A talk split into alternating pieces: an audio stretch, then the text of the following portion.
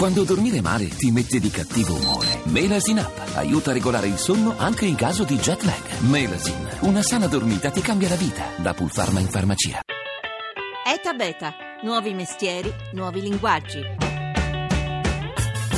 Flashping è la piattaforma che ti permette di aggregare la tua quotidianità di internet in un unico posto. Perché io devo aprire 10 prodotti diversi per guardare le notizie? Per cui cosa succede a me che ho Flashping? Io la mattina mi alzo, apro la mia app, apro il mio computer e in un attimo ho tutto lì. Ho le mie notizie e ho anche i post ai social aggregati per gruppi che posso creare anch'io. Non so, mi metto assieme tutti i post degli amici e poi mi faccio tutto un altro gruppo con le notizie italiane un altro gruppo con le notizie del mondo e in un attimo posso andare a fruire di queste notizie. E poi assieme a questo tutta una serie di funzioni, per esempio una funzione di calendario, gestione del proprio tempo che al volo mi fa vedere tutto quello che ho da fare nella giornata.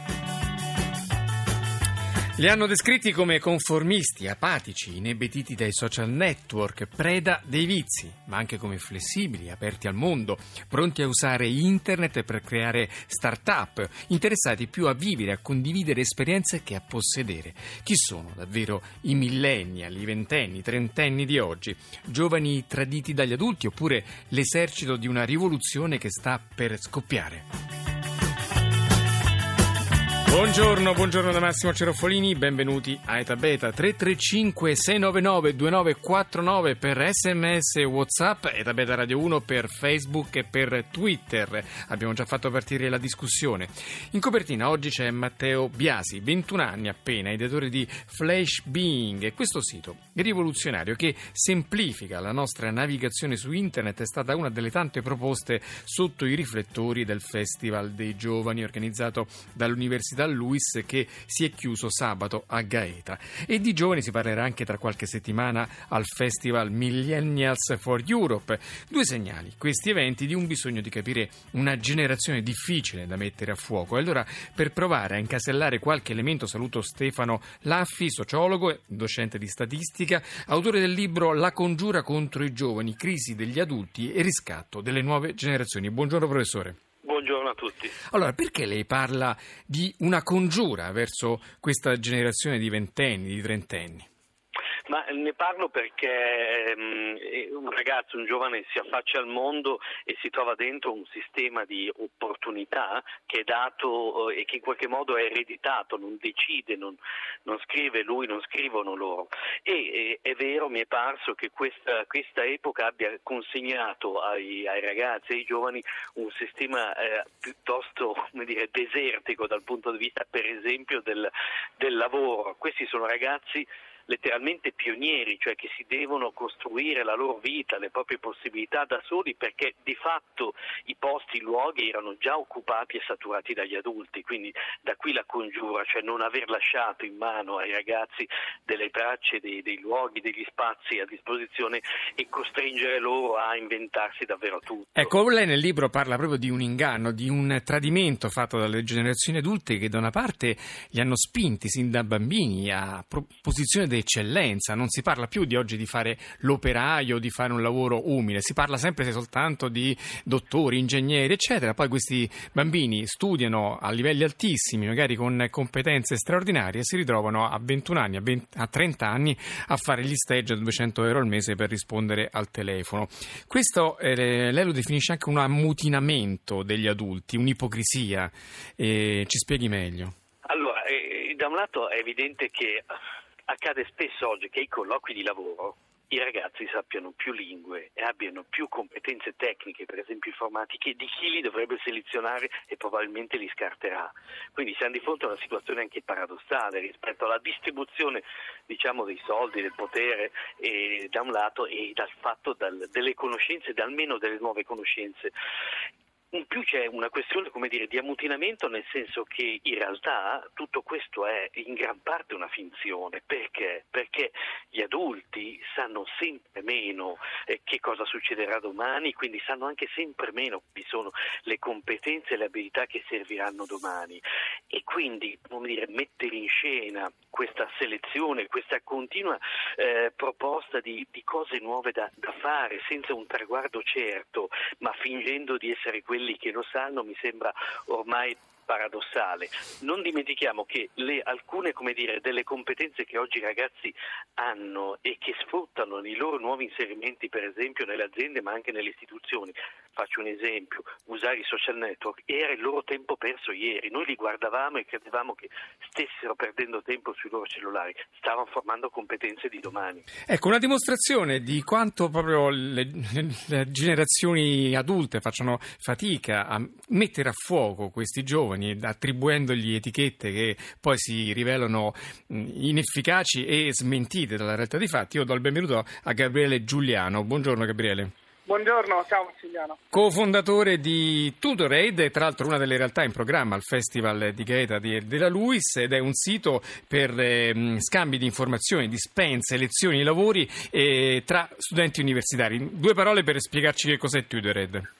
Sì, proprio in due parole, Tutor deve risolvere un problema che io sentivo all'università, ovvero quello che ehm, ci sono tantissime priorità da portare a termine, quindi dall'avere il giusto bilancio tra lo studio e la vita sociale, ad avere un'ottima esperienza Erasmus e preparare bene un esame. Lo studente ha tutte queste priorità da dover affrontare e ad, ad oggi manca una piattaforma social che ti permette di organizzare al meglio proprio il tuo studio e la tua vita universitaria. Ecco, quindi questo è quello che fate, però la cosa che ci interessa per il discorso sì. di oggi è il fatto che voi siete in 18 tra i 20 e i 27 anni e avete eh, messo su un'azienda che vale 7 milioni di euro oggi e che mh, mm, si lavora tra Roma e Londra e presto aprirà una sede anche in India. Quindi che effetto le fanno a lei queste ehm, generalizzazioni che spesso si usa eh, leggere sui giornali riguardo ai ventenni apatici e intontiti da internet? Ma in realtà diciamo che è un po' l'argomento principale se oggi c'è questa situazione io diciamo che ho avuto poi l'opportunità di poter emergere, no? quindi è verissimo che oggi è molto più facile crearsi un lavoro piuttosto che trovarsi un lavoro. Io sono cresciuto all'interno di questo e quello che noi abbiamo fatto, noi tre fondatori che abbiamo creato tutto questo un anno e mezzo fa, è stato completamente omettere qualsiasi cosa nella nostra vita e dedicarci full time a questo progetto che, eh, ripeto, fare una startup è molto più difficile che creare qualsiasi altra azienda, perché ad oggi in Italia la cultura della startup sta crescendo piano piano e ad oggi si inizia ad imparare come realmente si può fare una startup e per poterlo fare bisogna assolutamente guardare all'estero. Quando voi vi misurate con eh, magari una, cioè una, che vi deve fare un prestito, insomma uno che appartiene a una generazione dei cinquantenni, dei sessantenni, come ha descritto prima il professor Laffi, che impressione avete? Mm, qual è la relazione che si instaura con chi vive in un mondo marziano rispetto a voi sì, e viceversa. No, eh, certo, certo, la connessione innanzitutto è molto difficile perché chiaramente cose che noi oggi facciamo, le competenze che noi oggi apprendiamo, eh, la persona adulta molto spesso non le capisce, questo proprio per un motivo generazionale. E la, l'abilità nella, della nostra generazione è proprio quella di farle comprendere al meglio perché poi una startup ha bisogno di finanziamenti, ha bisogno di investimenti e quasi sempre questi investimenti poi arrivano dalle persone adulte. Professor Laffi, ha sentito le parole di Gabriele Giuliano, c'è proprio questa frattura, questo baratro, in fondo la generazione degli adulti vive con ehm, pessimismo. Una crisi cominciata nel 2007, nel 2008 in cui ehm, sono improvvisamente caduti tante, tanti presupposti, tante certezze, mentre questi giovani che dieci anni fa avevano poco più che bambini l'hanno sempre vissuta questa situazione e quindi non riescono a capire lo sconforto che noi adulti gli trasmettiamo, cioè loro vivono in questo ambiente liquido come se fosse loro, il loro habitat naturale. Sì, perché per gli adulti, diciamo genericamente così, c'è un prima e un dopo la crisi.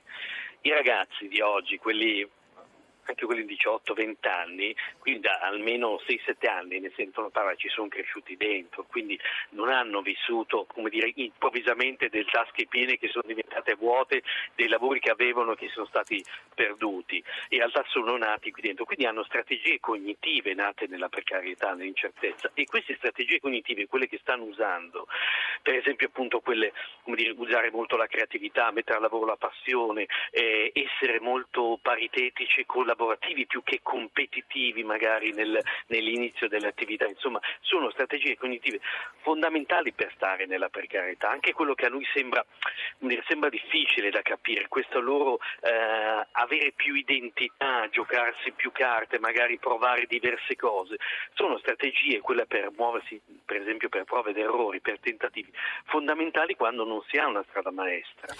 Un valore fondamentale di questa generazione dei millennial è quello che mh, amano di più condividere le cose, vivere esperienze piuttosto che comprare, possedere, come era tipico della nostra generazione. 6 su 10 preferiscono usare le cose nel nella cosiddetta sharing economy, quindi andare in affitto, noleggiare piuttosto che comprare e soltanto 15 ventenni su 100 vorrebbero mettono l'acquisto di un'auto o per esempio di un orologio di marca come priorità. C'è un capovolgimento dei valori rispetto alla generazione più adulta, vero?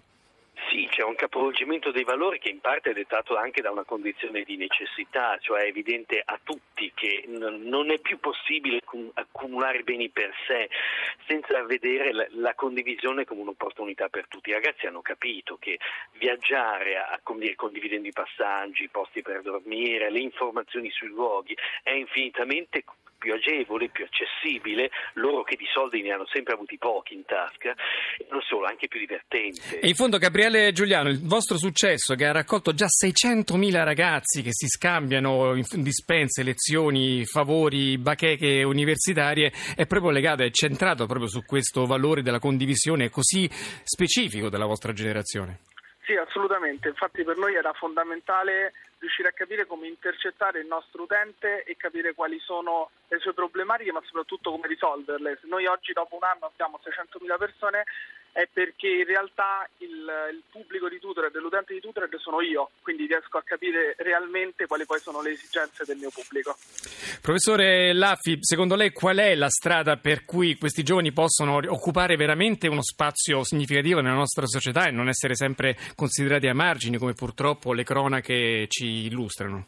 La strada è semplice, è lasciare spazio, cioè non è tanto loro la questione che si stanno anche muovendo e soprattutto stanno tenendo rispetto allo sconforto che può venire una situazione del genere. La strada è nostra, cioè delle istituzioni, degli adulti, di chi è nelle condizioni di elargire un prestito, di decidere per gli altri, è lasciare che questa cosa avvenga. E poi lei nel libro scrive anche proprio quello che fa per esempio Gabriele Giuliano col suo team, mettersi insieme e valorizzare i legami deboli. Cosa significa valorizzare i legami deboli? Eh, valorizzare i legami deboli sono quelli che noi magari adulti guardavamo nelle reti di amicizia dei social come, come, dire, come punto di domanda se quelli potessero essere mai amici veri e propri quando sono nell'ordine centinaia, ma quei legami lì sono legami deboli, come si dice letteratura, perché rimandano dei sistemi di opportunità lontani da te. Se tu metti su un social la richiesta di sapere com- come si fa a vivere a Manchester nel momento in cui devi andarci a vivere, non te lo dice tuo padre e tua madre, te lo dice un amico di un tuo amico di un tuo amico che là c'è e ti dice quanto costa, dove vai a lavorare e come fare a sopravvivere. Bene, io ringrazio il professor Stefano Laffi, autore di un bel libro veramente da leggere, edito da Feltrinelli, La congiura dei giovani, eh, la, scusi, La congiura contro oh. i giovani. E grazie anche a Gabriele Giuliano, coidatore di Tudoraid.